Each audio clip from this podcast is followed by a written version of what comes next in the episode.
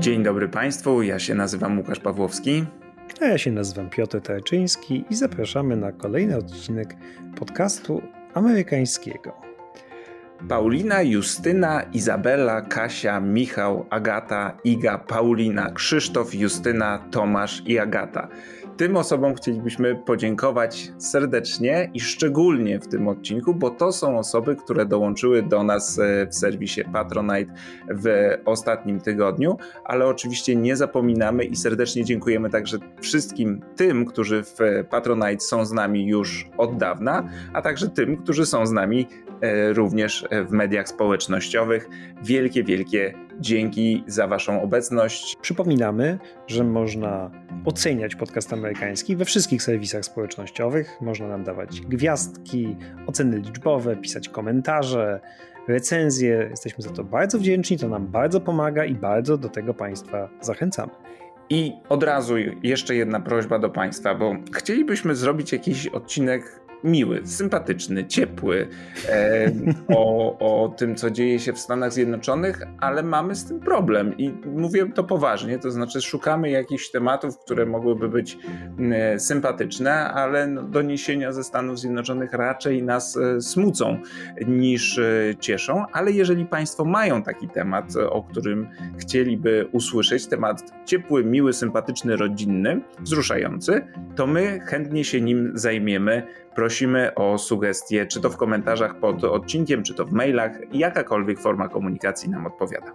Łukasz bardzo chciałby zrobić odcinek y, sympatyczny, bo faktycznie seria jest ostatnio jak seria bolesnych zastrzyków w brzuch. Najpierw y, praca dzieci. W przyszłym odcinku za tydzień będziemy mówić o Waco i o masakrze. A w tym odcinku no, troszkę lepiej niż praca dzieci i troszkę lepiej niż strzelanina, ale też niezbyt dobrze, to znaczy korupcja w Sądzie Najwyższym. A zatem zaczynamy. Jak Państwo może słyszeli, e, ostatnio postawiono zarzuty karne Donaldowi Trumpowi. Jest pierwszym prezydentem w historii, którego spotkała taka e, przyjemność. No i e, spośród wielu komentarzy wokół tego wydarzenia padały też takie, które mówiły: Oto jest dowód siły amerykańskich instytucji, poszanowania dla praworządności, no i dowód niezależności wymiaru E, sprawiedliwości, bo przecież nawet były prezydent jest traktowany jak zwykły obywatel i musi ponieść konsekwencje swoich czynów. Wszyscy jesteśmy równi wobec prawa. No, my mamy co do tego swoje wątpliwości. Nieraz mówiliśmy Państwu o tym, że y, wiele dekad kariery Trumpa, podczas których nie ponosił odpowiedzialności za różne swoje przekręty, odpowiedzialności karnej, no, nie świadczy naszym zdaniem najlepiej o tym, jak ten system y, sprawiedliwości działa wobec tych najbogatszych i potężnych. E, no i poza tym Trump e, w Stanach Zjednoczonych jest to prawda pierwszym prezydentem, którego postawiono w stan oskarżenia, ale inne demokracje jakoś nie mają z tym problemu. We Francji, w Korei Południowej nie tylko oskarżano, ale i skazywano byłych e, liderów. No więc różnie z tym bywa, ale przyjmijmy, że, że jest to dowód na jakąś siłę i niezależność amerykańskich instytucji. I to jest dobra wiadomość. Ale zła wiadomość jest taka, że oto mamy doniesienia z innej ważnej amerykańskiej instytucji, która pokazuje, że ten wymiar sprawiedliwości i równość wobec prawa no nie zawsze działają wobec tych najpotężniejszych. O tym, że Sąd Najwyższy się coraz bardziej upolitycznia, a tak naprawdę zawsze był instytucją polityczną, tylko teraz to dopiero wychodzi w całej okazałości i wreszcie Amerykanie widzą to, co było dość oczywiste od, od wielu, wielu lat. To jest jedno. No wiesz, widzą także dlatego, że więcej się o tym mówi, jest dostęp do mediów, ci sędziowie już nie są takimi bogami oddalonymi na Olimpie siedzącymi, tylko więcej o nich wiemy także o ich życiu prywatnym. No właśnie, no i oto się dowiadujemy kolejnych rzeczy na temat najdłużej urzędującego sędziego Sądu Najwyższego. Sędziego, który zasiada w tym najwyższym trybunale od 1991 roku, czyli od ponad 30 lat i jest najstarszym żyjącym członkiem Sądu Najwyższego, bo ma 74 lata. Jak go zaprzysięgano, to jeszcze Związek Radziecki był, wiesz?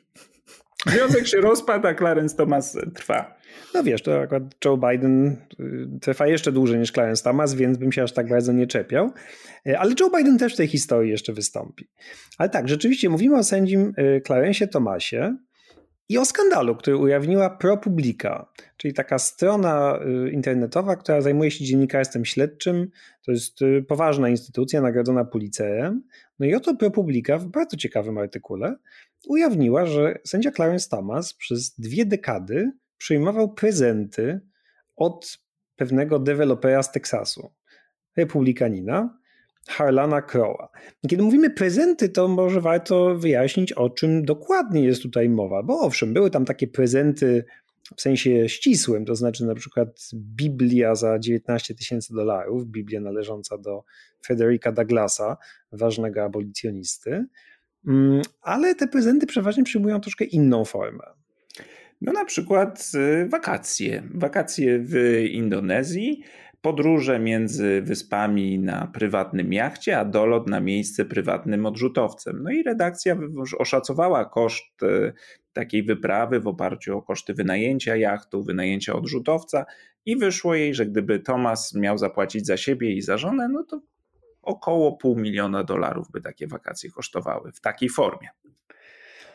No ale to nie wszystko. Otóż okazuje się, że Harlan Crow y, dawał też pieniądze różnym prawicowym organizacjom, w tym organizacjom powiązanym z żoną Clarence'a Thomasa, Virginią Thomas, i to takim organizacjom, które wypłacały jej pensję. Tak, y, przekazał w 2011 roku był e, artykuł w Politico mówiący o tym, że przekazał 500 tysięcy dolarów na taką e, organizację, ale to nie wszystko, bo jeszcze sponsorował wizyty w ekskluzywnym klubie w północnej Kalifornii, takim klubie przeznaczonym tylko e, dla mężczyzn. Oczywiście trzeba było tam dotrzeć, no, najłatwiej dotrzeć prywatnym e, odrzutowcem. Tym odrzutowcem można też było polecieć na odsłonięcie pomnika zakonnicy, która była nauczycielką Clarence'a Thomasa kiedy jeszcze mieszkał e, w Georgii i na odsłonięciu tego pomnika wygłosił e, przemówienie. E, odwiedzał także Crowa na jego ranczu w Teksasie, a także w letniej rezydencji na północy stanu Nowy Jork. No i kiedy mówimy rezydencja, no to to nie jest domek letniskowy, to także wielka posiadłość, na której oprócz domu, w którym mieszkali państwo Thomas.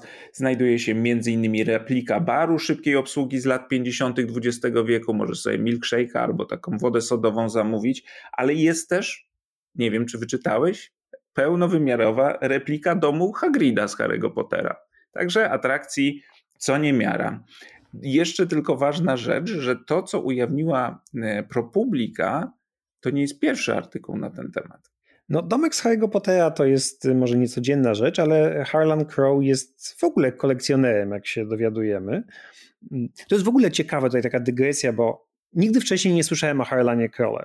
I ty chyba też nie. To jest jeden z tych takich miliarderów, którym bardzo długo udawało się być, jak to się mówi, under the radar. To znaczy bardzo bogaci ludzie, y, ale nie tacy jak Bill Gates, czy Elon Musk, y, czy nawet rodzina Waltonów, tylko Czy bracia Kochowie chociażby, prawda? Tak. Którzy jawnie wspierają y, republikanów i wszyscy o tym wiedzą. Tylko jakaś taka rodzina, powiedzmy, troszkę bardziej się kryjąca, trochę jak Mercerowie. Na przykład rodzina Mercerów, to o jej istnieniu wszyscy się dowiedzieli przy okazji wyborów w 2016 roku, że są jacyś miliarderzy Mercerowie, którzy finansują skrajną prawicę. Y, a teraz nagle okazuje się, że jest rodzina Crowów, która finansuje y, skrajną prawicę, a to nie są jacyś tam sobie milionerzy, tylko rzeczywiście miliarderzy.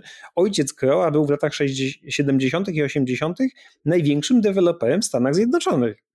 No i y, Crow, jeden z kilku, Harlan, jeden z kilkorga dzieci swojego ojca, zajmuje się zasadniczo no właśnie kolekcjonerstwem, to jest jego pasja. Ktoś go gdzieś porównał do y, Conora z sukcesji i to coś w tym jest.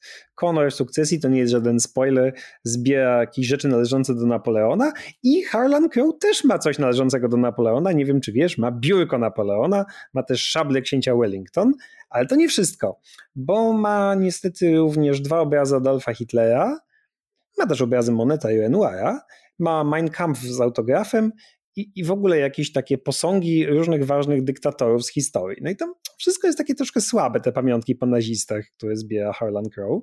Y, załóżmy, że robi to z powodów czysto kolekcjonerskich, kocha historię. Ale jest to jakoś takie troszkę niezręczne, kiedy Clarence Thomas jako sędzia w swoich y, opiniach pomstuje na y, nazistowską eugenikę, kiedy atakuje prawo do przerywania ciąży, a tutaj jego najbliższy kumpel, z którym spędza wakacje, zbiera sobie Hitleriana. Powiedziałbym, że jest to troszkę niezręczne. Ależ, ależ Piotr już tutaj feruje wyroki, a e, Crow zapewnia, że nigdy z Clarencem Thomasem na żadne tematy polityczne, ani tematy dotyczące spraw toczących się w sądach niższej instancji, czy tym bardziej przed Sądem Najwyższym, nigdy na ten temat e, nie rozmawiali. Znają się po prostu od 20 lat i bardzo się lubią. No i ja to głęboko wierzę, że na pewno znają się od 20 lat. Wprawdzie Clarence Thomas jest sędzią od 30, ale jestem przekonany, że nigdy nie rozmawiali na żadne tematy w ogóle polityczne, prawne. Rozmawiają wyłącznie o Napoleonie, księciu Wellington i, i nie wiem. Hitlerze Obrazach. Adolfa Hitlera, tak. Ale y, co ciekawe, ten artykuł w ProPublice wywołał niemałe zamieszanie i oczywiście serię komentarzy, o których zaraz Państwu opowiemy na temat tego, jak, e, jakim standardom podlegają sędziowie Sądu Najwyższego, ale jak już wspomnieliśmy, to nie jest pierwszy artykuł na temat relacji pomiędzy Thomasem a Crowem. Były już e, artykuły mówiące o tym, jak Crow wpłacał na fundację Ginny Thomas. Virginia Thomas jest znana jako Ginny Thomas, ale w 2004 roku, a więc już prawie 20 lat temu, opublikowano artykuł w Los Angeles Times, e, gdzie również mówiono o tych e, rozmaitych prezentach, między innymi tej Biblii należącej do Frederica Douglasa, czy popiersiu Abrahama Lincolna, które e, sam, sam Thomas wycenił na 15 tysięcy dolarów, bo wówczas jeszcze Clarence Thomas spisywał te prezenty w swoich oświadczeniach majątkowych, ale po publikacji w Los Angeles Times przestał. No tak, dlatego że y, sędziowie mają obowiązek zgłaszania wszystkich podarunków powyżej tam bodajże 500 dolarów, chyba że one dotyczą y, prywatnych podarunków. No ale to jest tak niejasna kategoria. Ale poczekaj, bo ja zajrzałem do tego artykułu sprzed y, prawie 20 lat i oni w Los Angeles Times wymienili rozmaite podarki, które sędzia Thomas wówczas jeszcze wynotowywał i tam e, znajdują się takie rzeczy jak no, zupełne drobiazgi, jak pudła cygar. Ja rozumiem, cygara mogą być drogie, no ale to nie jest, nie jest podróż za 500 tysięcy e, dolarów, ale jest tam warta 800 dolarów kurtka taka rajdowa komplet opon za 1200 dolarów od jakiegoś e, dealera samochodowego, czy buty kowbojskie. E, Los Angeles Times opisywał nawet, że Thomas od jakiegoś swojego fana przyjął 5000 dolarów, czek na 5000 dolarów na edukację swojego na edukację syna swojego bratanka. No, jakieś niestworzone rzeczy, ale one A były... to nie wszystko od Harlana Crowa, tylko w ogóle nie, lista rzeczy, osób. które zadeklarował tak. jako prezenty, bo były warte więcej niż 500 dolarów. Tak jest, ale po pierwsze Lincolna było akurat od Crowa i tam już chyba padło także informacja, e, że e, Crow przeznaczył 175 tysięcy dolarów na takie nowe skrzydło imienia Clarence'a Thomasa w E, bibliotece w Pinpoint w Georgii, skąd pochodzi Clarence Thomas. To jest bardzo piękny gest. Tak. Także y, to nie są, są to takie prezenty od zupełnych właśnie drobiazgów po całkiem e, duże podarki i bardzo też ciekawie jak się Crow tłumaczył z tego, z tego podarunku w, w postaci chociaż tej, chociażby tej Biblii. E, no wiedziałem, że lubi Frederica Douglasa, znalazłem na aukcji taką Biblię, to kupiłem i podarowałem. Prawdziwy przyjaciel. No, to ja akurat rozumiem, bo też mi się to zdarza robić, tylko nie za 19 tysięcy dolarów. I nie sędziom I, Sądu Najwyższego. I nie Biblię. Ale co do zasady, to ładnie, tylko że e, sędzia Terence Thomas powinien te podarki zadeklarować w swoim zeznaniu. E, zarówno wakacje warte 500 tysięcy, jak i portret, który zamówił jemu i Ginny Thomas Harlan Crow. No w ogóle całe mnóstwo rzeczy, a rzeczywiście wydaje się, że po tym artykule w Los Angeles Times Clarence Thomas zamiast przestać ubierać podarunki od y, Harlana Crowa, to przestał je deklarować. Jest to jakieś rozwiązanie kreatywne, ale nie zmienia ono tego, że problem jest. Tylko no właśnie, czy jest problem? No problem wydaje się, że że się rozwija moim zdaniem, bo jeszcze tutaj może powinniśmy Państwu powiedzieć, że sędzia Sądu Najwyższego, no to nie jest praca za pensję minimalną w Stanach Zjednoczonych. Mm, Clarence Thomas zarabia rocznie 285 tysięcy dolarów obecnie, no wiadomo, to się zmienia e, w czasie tych 30 lat, e, w, w których sprawuje urząd, ale obecnie to jest 250, 285 tysięcy dolarów. No to jak sobie za to masz kupić podróż do Indonezji prywatnym jachtem? I... No dwa lata oszczędzasz i masz. E, ale sprawa jest rozwojowa, bo w momencie, kiedy tuż przed nagraniem tego odcinka, nagrywamy w czwartek 13 e, kwietnia, e, ukazał się kolejny artykuł na stronach ProPubliki, gdzie skąd dowiadujemy się, że Harlan Crow kupił, uwaga, posiadłość dom, w którym mieszkała matka Clarensa Thomasa e, i jakieś tam przylegające działki, po czym zainwestował w odnowienie, w doposażenie tego domu. A więc mamy już bezpośrednią transakcję pomiędzy miliarderem z Teksasu, a po drugiej stronie mamy rodzinę Thomasów, którzy pieniądze przyjęli 133 tysiące dolarów. No i no, Clarence Thomas się broni, że jak powiedzieliśmy, że to jest y, była prywatna, prywatne podarunki między przyjaciółmi.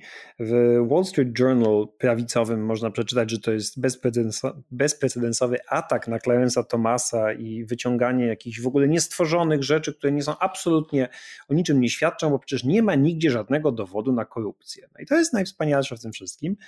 Y, czy jest jakiś dowód qui pro quo. No nie ma, no bo musieliby być debilami, żeby po prostu wymieniać się mailami, w których Clarence Thomas pisze do Harlana Crowa y, Harlan, to ty tutaj kup ten dom, a ja wtedy wydam taki wyrok, żeby ci pasowało. No przecież nikt takich rzeczy nie robi. No, no chyba, że pracują w Fox News, o czym Państwu opowiadaliśmy już e, w odcinku poświęconym temu e, pozwowi, jakie firma Dominion wytoczyła Fox News i tam się okazało, że oni w swoich mailach i prywatnych wiadomościach piszą absolutnie wszystko i kompromitującego i takiego, co może zostać wykorzystane w sądzie przeciwko nim, ale Clarence Thomas przynajmniej na razie o tym nie wiemy, żeby tak robił. Ale... No więc rzeczywiście nie ma dowodu czarno na białym, nie ma maila albo listów, którego dowiadujemy się, że zaszła jakaś, jakieś kwiprokwo. Ale czy to jest właściwe, żeby jeden z dziewięciu najpotężniejszych prawników w Stanach Zjednoczonych, jeden z dziewięciu ludzi, którzy decydują o naprawdę podstawowych rzeczach w amerykańskim prawie, przez całe dekady był subsydiowany przez potężnego miliardera i to miliardera, który nie kryje się ze swoimi poglądami politycznymi, który jest jednym z, najw- z wielkich takich darczyńców organizacji Club for Growth, która walczy o niskie podatki. E, faceta, który zasiada w radach konserwatywnych think tanków i to think tanków, które później przed Sądem Najwyższym występują w charakterze ekspertów, y, tak zwanych przyjaciół sądu, amicus curiae. E, faceta, który jest wielkim darczyńcą partii republikańskiej, bo to też jest jasne.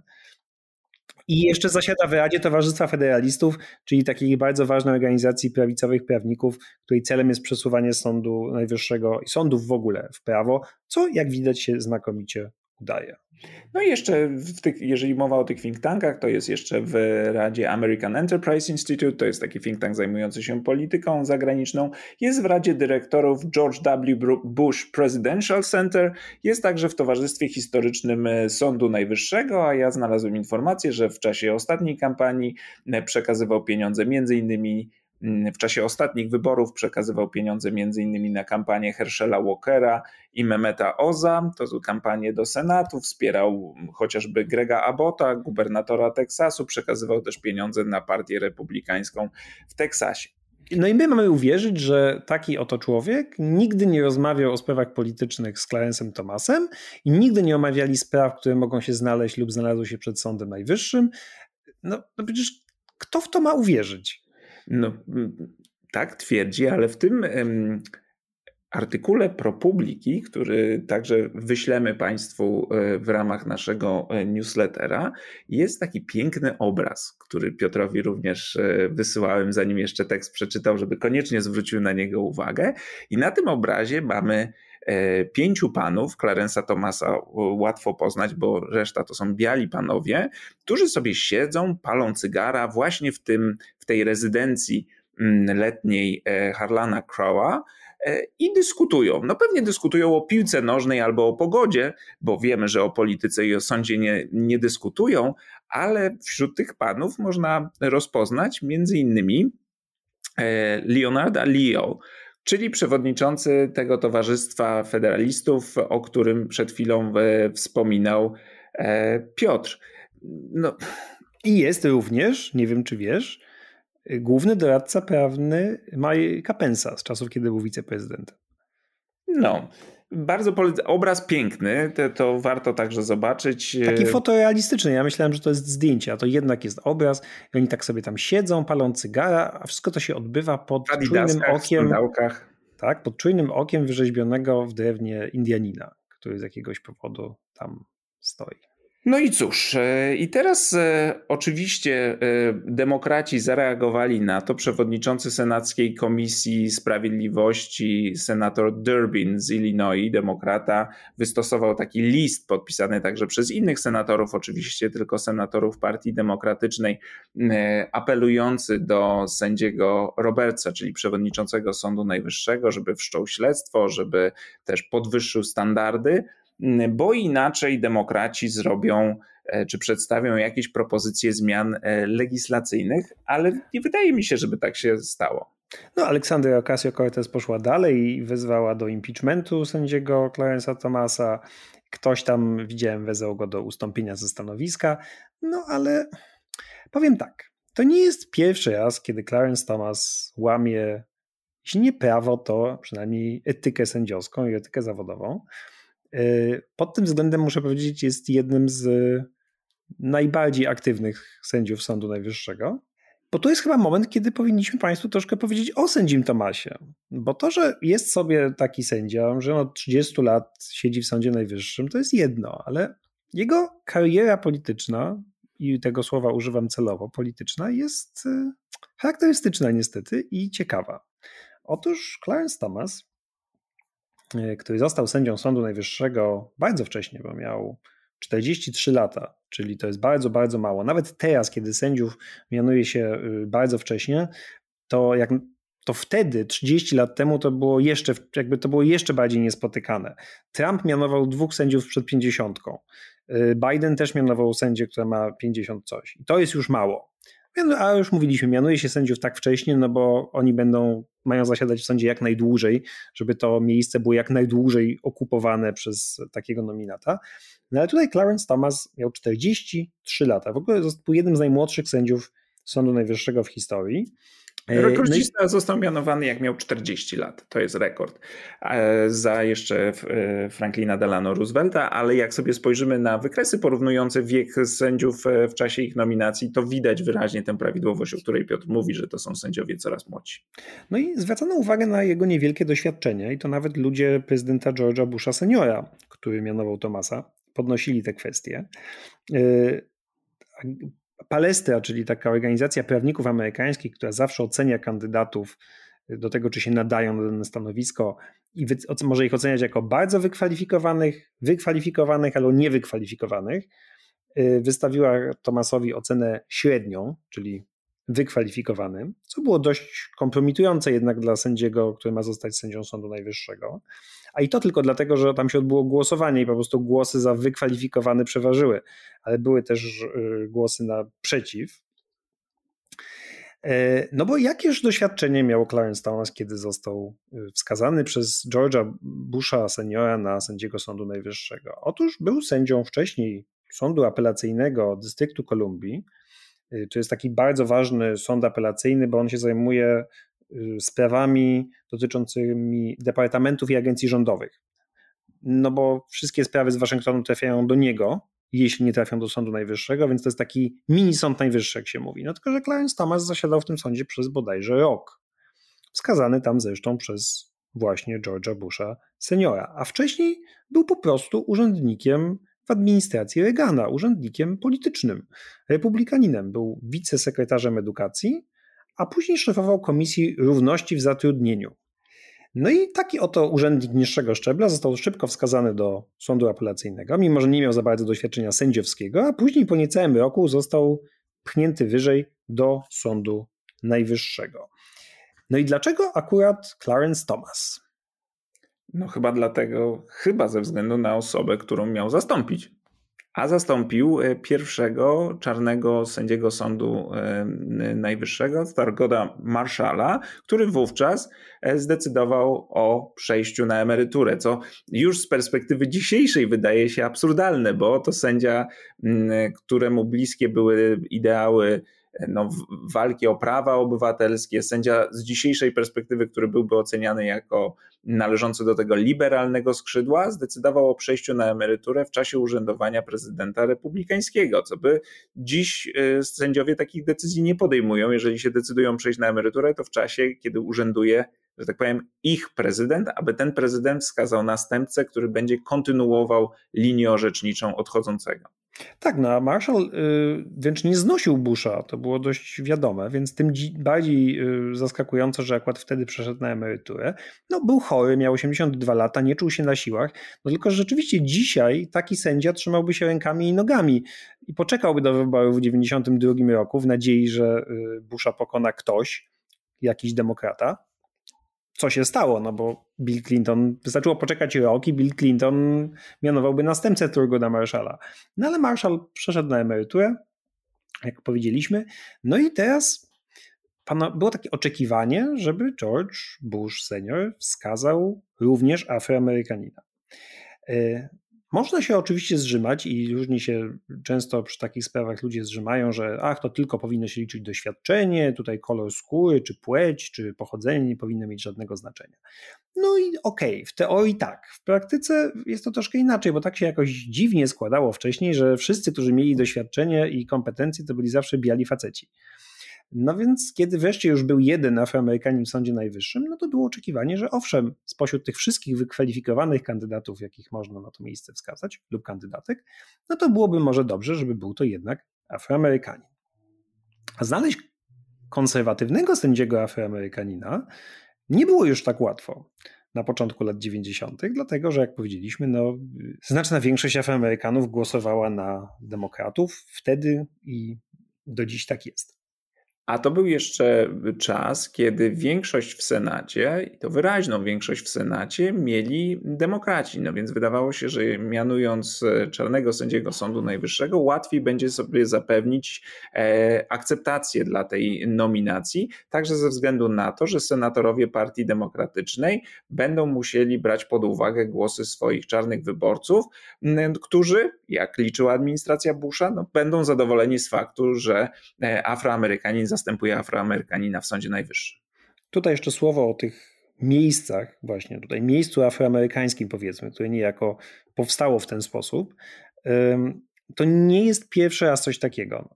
Wcześniej, jak mówiliśmy, w Sądzie Najwyższym zasiadali wyłącznie biali mężczyźni i to wyłącznie protestanci, bardzo długo tak było.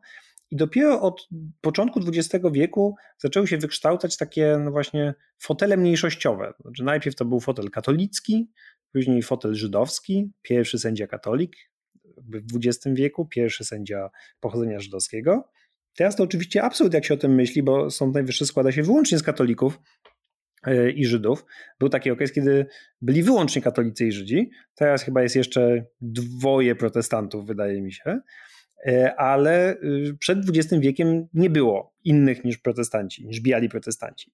No i jakby na początku XX wieku wykształciły się te fotele żydowski, fotel katolicki, no i można powiedzieć, że ta nominacja Turguda Marszala zapoczątkowała istnienie takiego fotela afroamerykańskiego. Jakby rzeczywiście złamanie tej tradycji byłoby bardzo trudne, no i jak powiedział Łukasz, George Bush nie mógł sobie na to pozwolić i tak oto wymyślił, że Clarence Thomas będzie dobrym kandydatem, a jego dodatkowym atutem był oczywiście wiek, bo to młody 43-letni sędzia. Yy, można było podejrzewać, że będzie zasiadał w sądzie jeszcze długo, długo. No i tutaj święte słowa. A że równocześnie był zupełnym przeciwieństwem Thurgoda Marszala, jeśli chodzi o poglądy, no to już inna rzecz. Jednym z atutów e, Tomasa miała być też historia jego życia, bo to była e, historia właśnie człowieka, który z epoki segregacji. E, Tomas urodził się w roku 1948 na południu w Georgii. No więc człowiek, który z tej epoki segregacji, praw Jima Crowa, mm, z tego biednego rasistowskiego południa wyrasta na jednego z najlepszych specjalistów od prawa w Stanach Zjednoczonych. No taka była opowieść, kończy prestiżową szkołę Yale Law School, mm, robi karierę. No, Krótko mówiąc, historia sukcesu e, i dowód na to, że Stany Zjednoczone są krajem nieograniczonych e, możliwości dla e, każdego. Historia życia Tomasa jest ciekawa, oczywiście w kontekście poglądów, jakie wyznaje, bo jak wspomniałem, urodził się w Georgii, w biednej rodzinie. Był wychowywany przez swojego dziadka, który był członkiem takiej klasy średniej E, czarnej klasy średniej.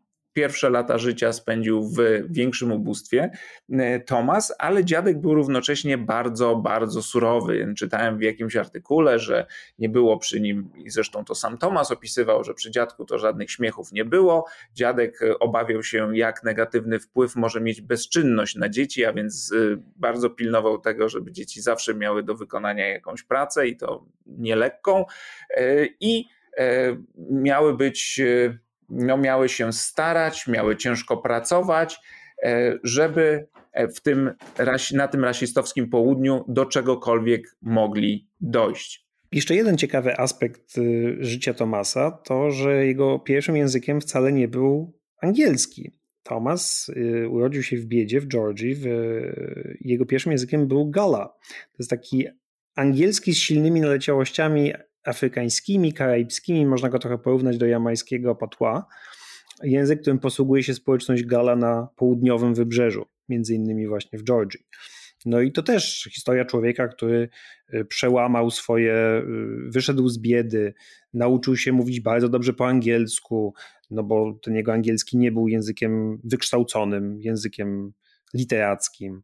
No i oto ten wspaniały Clarence Thomas y, przeszedł tę drogę from rags to riches, czyli właściwie to, o czym mówiliśmy w poprzednim odcinku, od y, ubóstwa do bogactwa, do samego szczytu amerykańskiego prawa. A równocześnie miał być też dowodem, że oto Afroamerykanie mogą być konserwatystami. No właśnie, bo jedną z ciekawych aspektów myśli, poglądów e, Tomasa są jego poglądy na temat rasy i miejsca czarnych Amerykanów e, w społeczeństwie. I, i co ciekawe, on zaczynał, e, czy definiował siebie jako czarnego nacjonalistę, to znaczy człowieka, który uważał, że czarni lepiej sobie poradzą, jeżeli będą od białych odseparowani. To jest niesamowita historia, że idolem młodego Clarence'a Thomasa był Malcolm X. E, I e, Clarence Thomas wyznawał taki pogląd, że czarni nie powinni mieć żadnych specjalnych przywilejów, że powinni mieć tylko zapewnioną równość, ale też być, e, jak gdyby funkcjonować oddzielnie. Na studiach w takim koledżu Holy Cross Thomas był jednym z założycieli związku Black Students Union. I ten związek miał oczywiście swój statut, miał taki, w którym formułował swoje cele. No i te cele w nim opisane są naprawdę fascynujące, bo oni pisali tam między innymi o konieczności zachowania odrębności czarnej rasy i z tego co czytamy, Thomas był oddany temu poglądowi, był przeciwny małżeństwom międzyrasowym, a kiedy spacerował po kampusie i widział na przykład czarną kobietę z białym mężczyzną, to potrafił głośno y, wyrazić swoje niezadowolenie, mówiąc: No, czy ja widzę na pewno, że to czarna kobieta z białym mężczyzną, co to się porobiło. I był przeciwny y, tym małżeństwom międzyrasowym czy związkom międzyrasowym aż do lat 80., kiedy to sam się w takim związku e, znalazł, bo Ginny Thomas jest e, białą Amerykanką. E, więc te poglądy no, jak gdyby po, pozwalają, twierdzą biografowie Tomasa, lepiej zrozumieć to, jakie on dzisiaj ma stanowisko w kwestiach chociażby akcji afirmacyjnej i takiego zadośćuczynienia czarnym za E, niesprawiedliwości dziejowe. Otóż Tomas jest im przeciwny e, wszelkiego rodzaju takim akcjom i mm, on e, gdzieś mówił, że mm, do czasów, kiedy był w szkole średniej, a był w szkole średniej tylko dla czarnych, to wiedział, że wszystko, co y, osiągnął, zawdzięcza tylko i wyłącznie sobie, że wszystko, co osiągnął, osiągnął wbrew swojemu pochodzeniu etnicznego, wbrew e, swojemu kolorowi skóry. A wszystko, co osiągnął potem, to osiągnął dzięki temu kolorowi skóry, no bo właśnie i tu może nie będzie to zaskoczeniem dla Państwa. Sam Clarence Thomas był beneficjentem akcji afirmacyjnej i także znalazł się i w koledżu, a później w szkole Yale, właśnie w ramach takich programów e, akceptujących czarnoskórych e, studentów i dążących do dywersyfikacji. Ale uważa, że to jest złe, bo to mm, jak gdyby stwarza taką, takie wrażenie, niższości czarnego człowieka, bo czarny zawsze jest beneficjentem łaski białego, który go w ramach tej akcji afirmacyjnej dopuszcza do jakichś instytucji, a to się nie godzi. Lepiej pracować dwa razy ciężej, żeby do, dojść do połowy tego, co osiąga biały, ale mieć pewność, że to, co osiągnęliśmy, jest tylko i wyłącznie produktem naszej ciężkiej e, pracy. Nie no i wiem... dlatego Clarence Thomas pracuje dwa razy ciężej, aby osiągnąć to, co ma. Między innymi Nie, wakacje w Indonezji za pół miliona dolarów ja się starałem... od białego biznesmena. Okej, okay, ja się starałem to opowiedzieć tak, jak e, wyczytałem w tych artykułach biograficznych i w miarę obiektywnie, ale oczywiście mnie to też trzęsie mną, jak to czytam, bo zastanawiam się, co by pomyślał surowy dziadek Clarence'a Thomasa i co sam Clarence Thomas sobie myśli, kiedy właśnie z tych prezentów bogatego białego e, korzysta. Czy to wówczas jest e, te wakacje w Indonezji, to wypracował sobie sam swoją ciężką pracą, czy jednak jest e, na utrzymaniu bogatego białego miliardera? Nie, no hipokryzja Clarence'a Thomasa jest naprawdę niezwykła i to jest powiedziałbym coś, co się przejawia cały czas. No, nie wiem, czy czytałeś, on rok przed tymi wakacjami w Indonezji w filmie dokumentalnym na temat swojego życia pod tytułem, uwaga, Created Equal, Clarence Thomas in his own words, czyli stworzeni równi. Clarence Thomas yy, sam, o swoim, o sam o sobie. Yy, w tym filmie dokumentalnym, współfinansowanym przez Harlana Crowa, dodajmy, Clarence Thomas opowiada, że on jest zwykłym, prostym człowiekiem, ma proste gusta, lubi oglądać zwykłe Stany Zjednoczone, lubi podróżować kamperem, y, parkować na, y, przed Walmartem. I to są jego, to lubi. I potem ten facet leci prywatnym odrzutowcem do Indonezji. Kto ci każe takie rzeczy opowiadać? Znaczy, ta hipokryzja tego gościa jest niezwykła po prostu. Niezwykła. No tak, no to ja przypomnę tylko młody Clarence Thomas, przeciwny związkom międzyrasowym, sam jest w takim związku. Młody Clarence Thomas, e, przepraszam, starszy Clarence Thomas, przeciwny e, akcjom promującym czy wspierającym e, czarnych Amerykanów, sam z takich akcji korzystał. Jeszcze jeden wątek możemy dodać, który pojawia się w tej jego biografii i który podobno także ukształtował jego myślenie o związkach rasowych. Otóż Mm, Clarence Thomas ma bardzo ciemny odcień skóry, nawet jak na Afroamerykanina, i podobno to był powód jego tego, że był prześladowany przez innych czarnoskórych. To znaczy, że ci z bielszym czy jaśniejszym odcieniem skóry byli uważani za elity, byli synami jakichś mm, lekarzy, nauczycieli i on miał poczucie, że jest y, na gorszej pozycji. Podobno miał nawet taką ksywkę ABC, Wiesz, co to znaczy? America's Blackest Child, czyli najczarniejsze dziecko Ameryki. E, I e, postrzega takich e, ludzi, przynajmniej tak twierdził jego biograf, jako no, może to za mocne słowo, ale ta, tak to wygląda, jako zdrajców rasy, to znaczy jako ludzi, którzy się fraternizują z tymi białymi i są narzędziami korupcji tych prawdziwych e, czarnych. To jest w ogóle się nie mieści, nie przystaje do tego, jak on żyje, z kim przestaje, ale taka jest opowieść o jego poglądach na temat, e, na temat rasy. No wiesz, on ci pewnie powiedział, że każdy zmienia poglądy, nie, ale on by powiedział, że to są poglądy zgodne. To znaczy, że dzisiejsze jego przeciwstawianie się wszelkim akcjom afirmacyjnym e, wynika z jego rozczarowania do rządu, że on w latach 60. jeszcze próbował i wierzył w to, że państwo może jakoś te szanse wyrównać, ale później przekonał się, że to nie działa, że każdy powinien działać sam, że jedyne, czego od państwa można wymagać, to równe warunki. No i oczywiście Clarence'owi Thomasowi moglibyśmy w tym momencie polecić lekturę chociażby książek i artykułów Tanehisi Coatesa, e, który pokazuje, jak uporczywe była, jak uporczywa była ta dyskryminacja czarnych chociażby w dostępie do różnego rodzaju grantów rządowych, do różnego rodzaju programów edukacyjnych, czy chociażby do mieszkań, więc stworzenie równych warunków niewiele zmienia, jeżeli czarni startują z dużo niższego poziomu i widzimy to do tej pory w danych dotyczących chociażby średniego majątku czarnej rodziny w porównaniu ze średnim majątkiem rodziny białej. To są różnice e, kilkunastokrotne nawet. E, w związku z tym e, ten program Tomasa nie bardzo się sprawdza, ale taka jest wykładnia. No ale teraz przejdźmy do zaprzysiężenia czy zatwierdzenia Clarence'a Thomasa jako sędziego Sądu Najwyższego, bo to jest rzecz, której do tej pory Clarence Thomas był najbardziej znany. A właściwie chciałem powiedzieć sławny, ale raczej niesławny. Jak już powiedzieliśmy, były wątpliwości co do jego doświadczenia. Mm, I Senacka Komisja Sprawiedliwości była dość podzielona w sprawie jego kandydatury 7 do 7 głosów, więc nie dostał rekomendacji Komisji Sprawiedliwości. To też się rzadko zdarza. Nie jest to wymóg, jest to taki obyczaj, no ale jego kandydatura została skierowana na y, posiedzenie Senatu już pod obrady Senatu bez pozytywnej rekomendacji komisji. I wtedy pojawiła się sprawa Anity Hill profesorki prawa, która była podwładną Tomasa w administracji Reagana, między innymi właśnie w Komisji do Spraw Równego Zatrudnienia i oskarżyła Tomasa o molestowanie seksualne.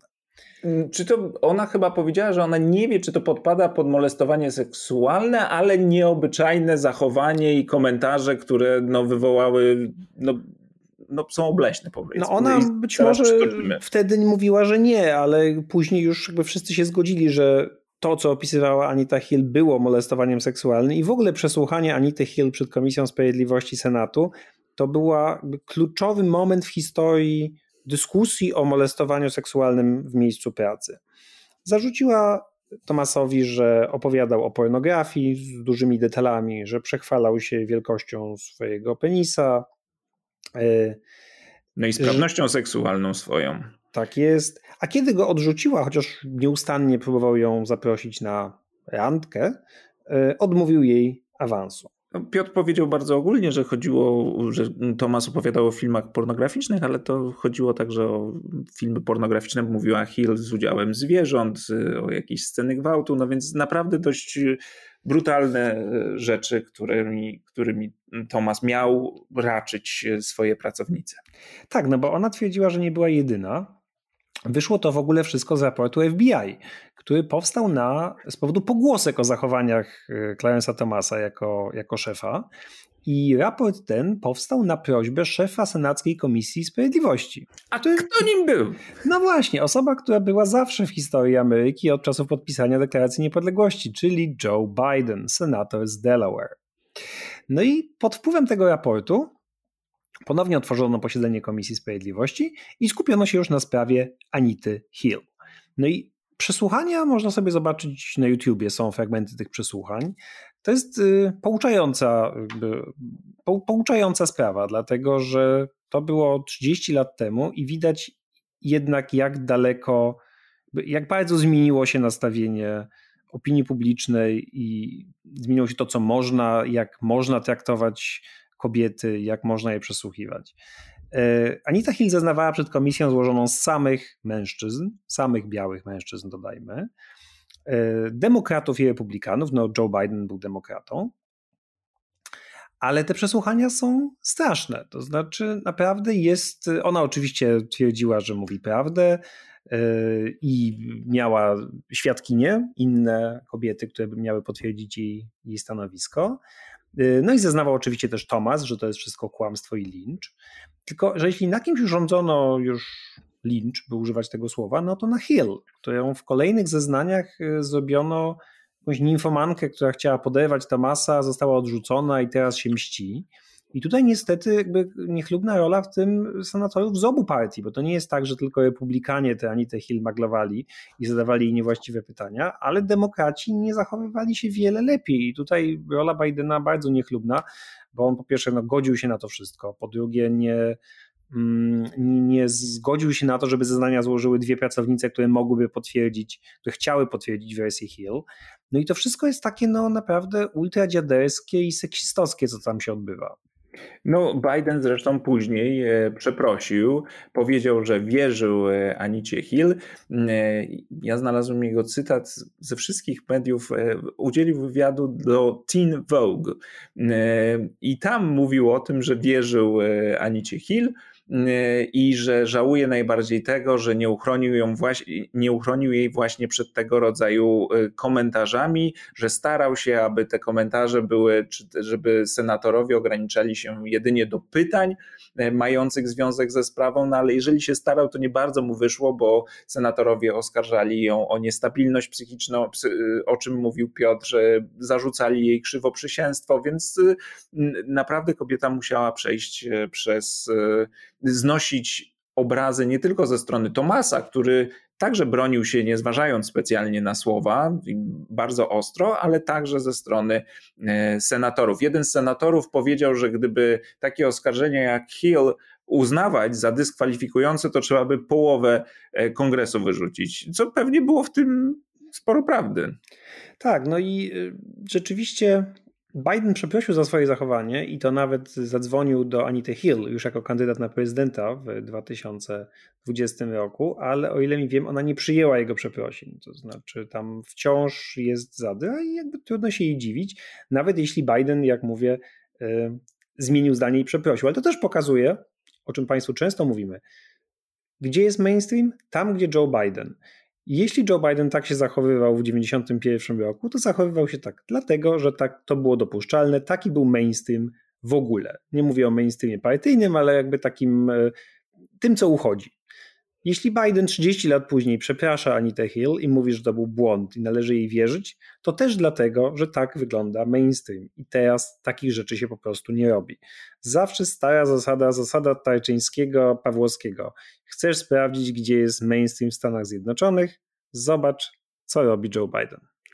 A sam Thomas e, mówił tak podczas e, tego przesłuchania, podczas takiego otwierającego przemówienia. Powiedział: To jest cyrk to hańba narodowa. E, dla mnie, jako dla czarnego Amerykanina, to, mm, to lynch w nowym wydaniu. On powiedział high-tech lynching.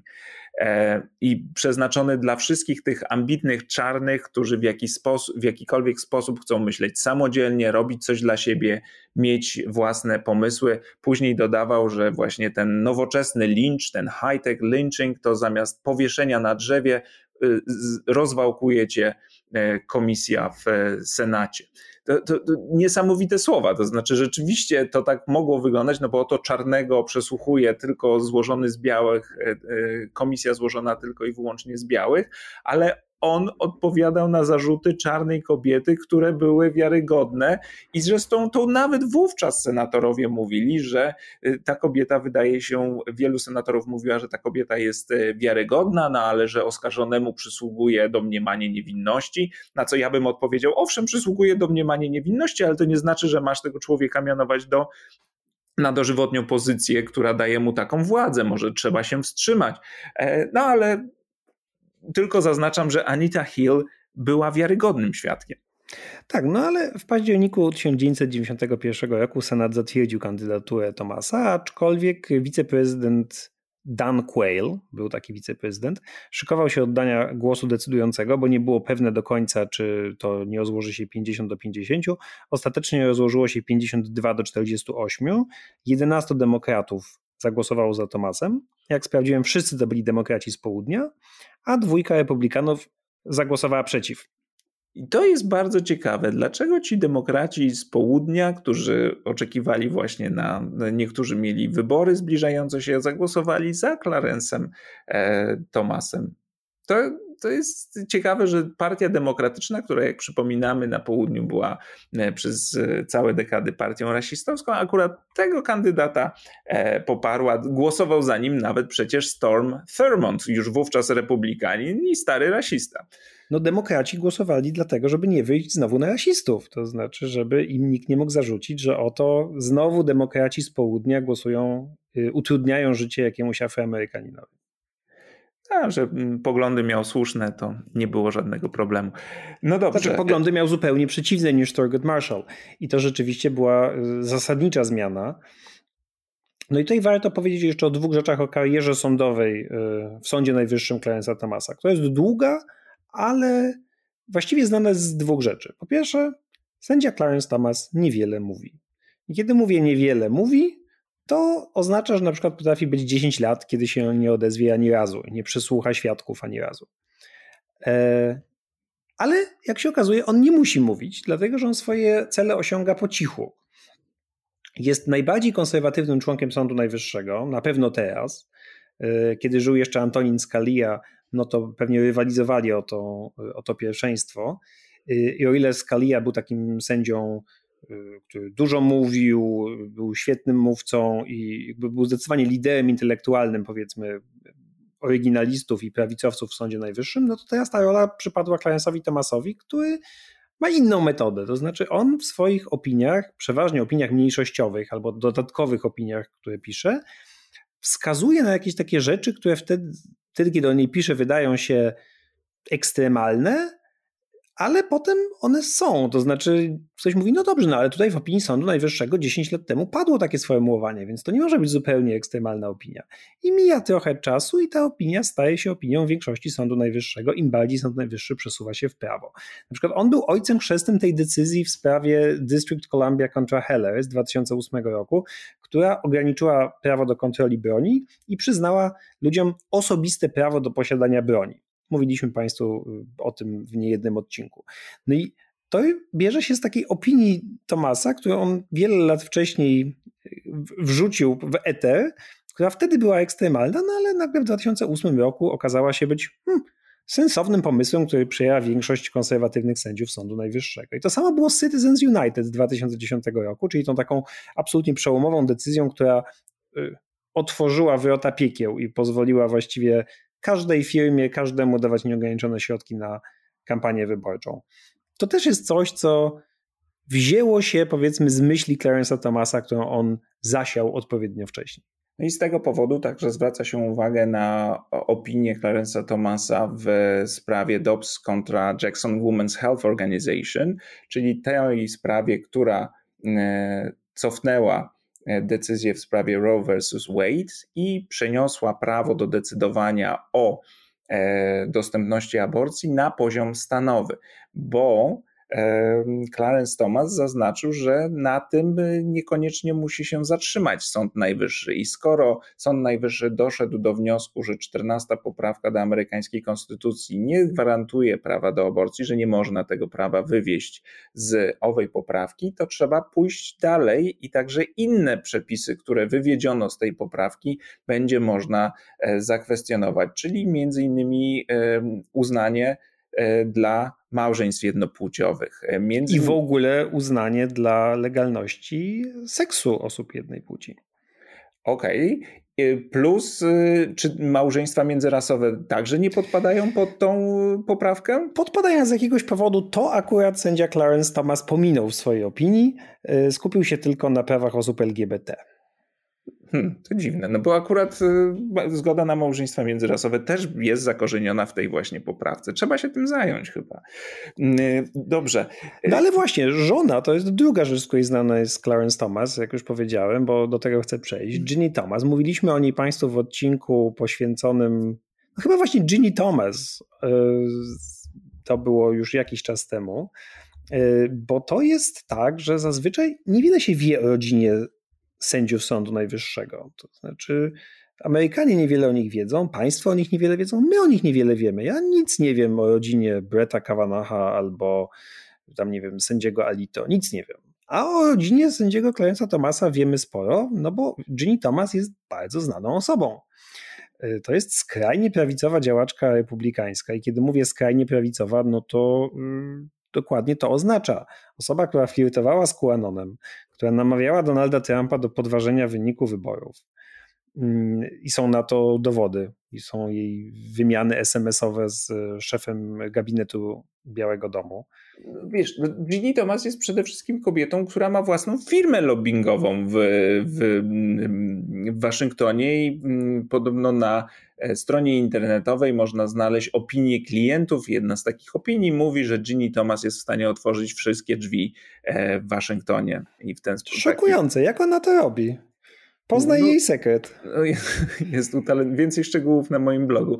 E, no, utalentowana jest na pewno, ale mm, raz, że po prostu prowadzi działalność polityczną, z której się nie wycofała, to jest już pewien powód do zadumy, powiedzmy.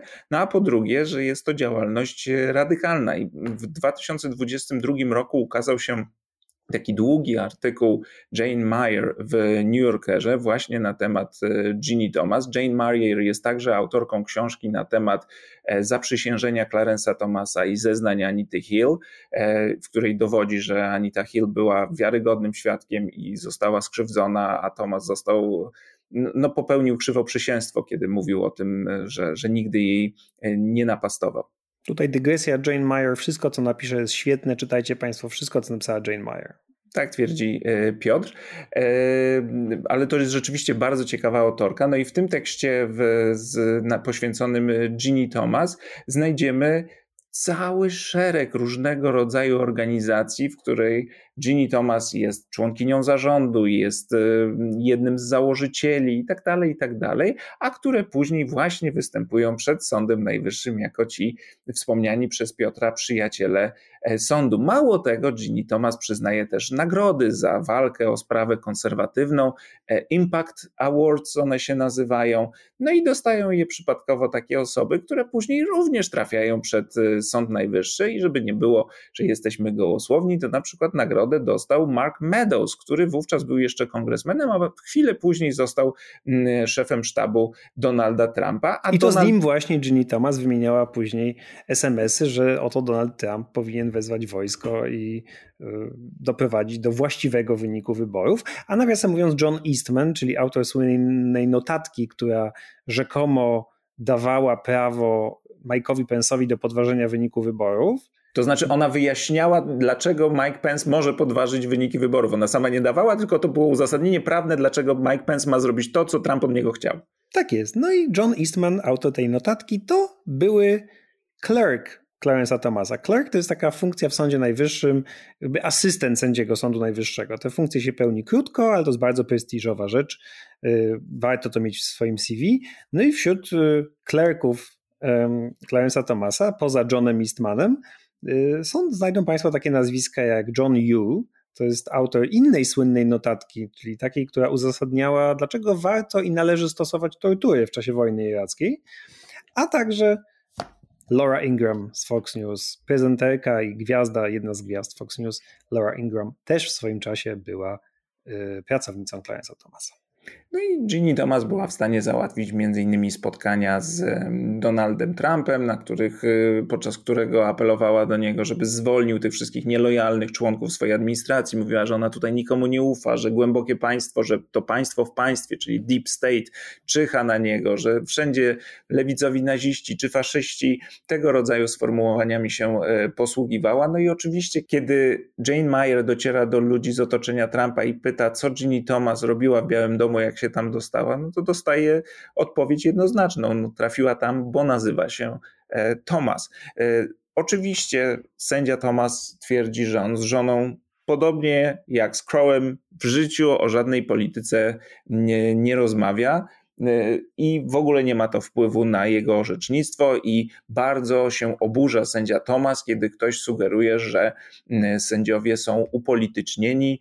Y, twierdzi, że to nigdy tak nie jest, że człowiek wybiera czy podejmuje decyzje zgodne z jego osobistymi preferencjami, bo przecież oni nie są politykami. Mhm.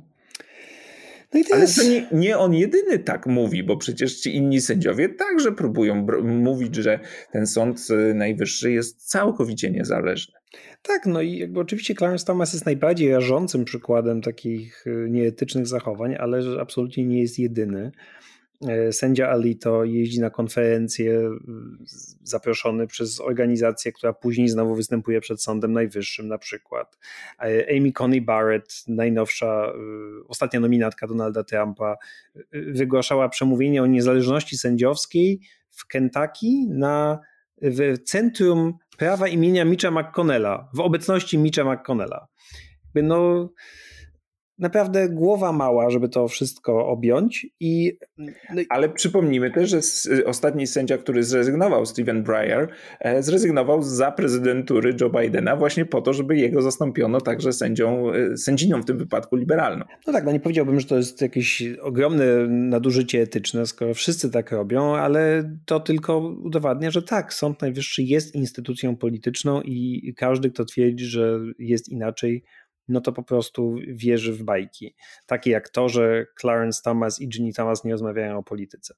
No i dobrze, i teraz pytanie na koniec. Czy Clarence'owi Thomasowi coś grozi? No ja bo na przykład, nie poczekaj, ja bo, no dobrze, to proszę bardzo, Łukasz nam powie, dlaczego mu nic nie grozi. A, no to już odpowiedziałeś. Nic mu nie grozi. Bardzo dobra odpowiedź. Oczywiście, że mu nic nie grozi. Aleksander Ocasio-Cortez może wzywać do impeachmentu. Petycja online w tej sprawie ma ponad A milion podpisów. A tylko był jeden impeachment sędziego Sądu Najwyższego w 1805 roku i nie wyszło. No więc to tak w ogóle z impeachmentami jest, jak już wiemy, że to jest instytucja, która nie działa. Y, to jest trochę ściema, bo impeachmenty po prostu nie działają. Mm, no i więc impeachment po pierwsze musi wyjść z Izby Reprezentantów, więc w sytuacji, w której republikanie mają większość, to w ogóle nie jest możliwe. Poza tym nie znajdzie się 15 republikanów, którzy poparliby usunięcie Tomasa, no bo przecież to jest ich człowiek, bo byłoby to zwycięstwo demokratów, bo jego następcę przede wszystkim dlatego, jego następcę mianowałby Joe Biden. W związku z tym absolutnie nic mu nie grozi. I tutaj warto sobie to tylko porównać z tym, jak zmieniły się standardy przez ostatnie 50 lat kiedy w 1969 roku sędzia mianowany przez Johnsona, demokratyczny sędzia powiedzmy, Abe Fortas, został oskarżony o to, że pożyczył pieniądze od fundacji gościa skazanego za manipulacje giełdowe, a potem oddał te pieniądze, y, no to uznano, że to jest niebywały skandal etyczny. Y, administracja Nixona zaczęła go namawiać do ustąpienia. Inni sędziowie Sądu Najwyższego zaczęli namawiać Fortasa do ustąpienia, żeby nie ucierpiała reputacja Sądu Najwyższego i Fortas wprawdzie nie przyznał się, powiedział, że nic złego nie zrobił, ale ustąpił, zrezygnował ze stanowiska.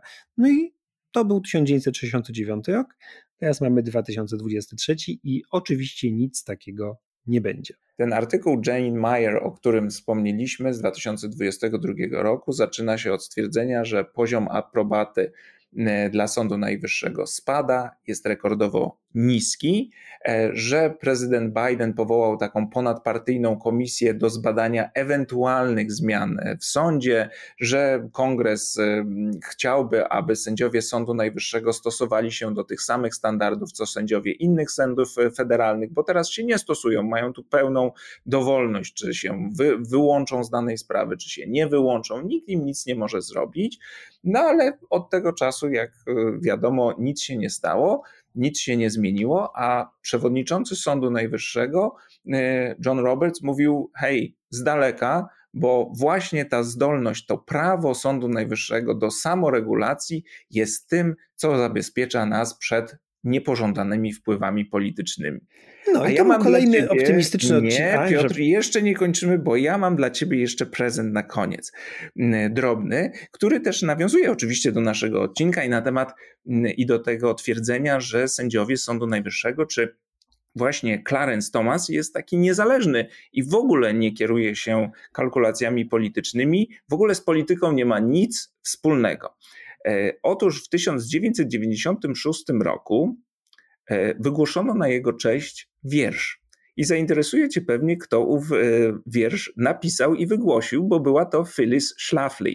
Kto słucha naszego podcastu, to wie, że Piotr jest fanem Phyllis Schlafly, czyli tej konserwatywnej działaczki która przesunęła partię, czy miała swój udział w przesuwaniu partii republikańskiej na prawo, jest taką ikoną ruchu konserwatywnego. No to, że jestem jej fanem, to jest y, pewna przesada, ale. Podkreśla tak. jej wpływ na amerykańską politykę przy wielu okazjach. Tak ja sobie pozwoliłem e, przetłumaczyć ten wiersz. Oczywiście on w oryginale brzmi lepiej, ale no cóż, starałem się jak mogłem. Oto wiersz. W żadnym sędzim Sądu Najwyższego nie pokładamy takich nadziei w tym czasie, jak w naszym ulubieńcu Clarensie Tomasie. Jesteś prawnikiem, który od lat wielu działa na liberałów jak liście szaleju. Twój potężny umysł i pióra siła przyćmiewa styl Hilary, Hilary przyćmiewa styl Billa. Cieszymy się, że zatrzymałeś szaleństwa lewicy i stałeś się głosem prawdziwej prawicy. Z odwagą, jaka się w głowie nie mieści, trzymasz się naszej konstytucji, oryginalnych treści. Cieszymy się, że stępiłeś pazury liberałów nadużywających handlowej klauzuli. Proszę, nie ustawaj, sędzio Tomasie, w odkrywaniu konstytucji w jej prawdziwej krasie. Kiedy patrzymy, jak walczysz w pocie czoła, dziękujemy Bogu, że nikt cię z sądu odwołać nie zdoła. To było piękne, wzruszyłem się do łez. Bardzo ładne tłumaczenie Łukaszu zresztą. I z tym oto wierszem zostawiamy Państwa ku refleksji, ku zadumie. Miłego dnia. I do usłyszenia.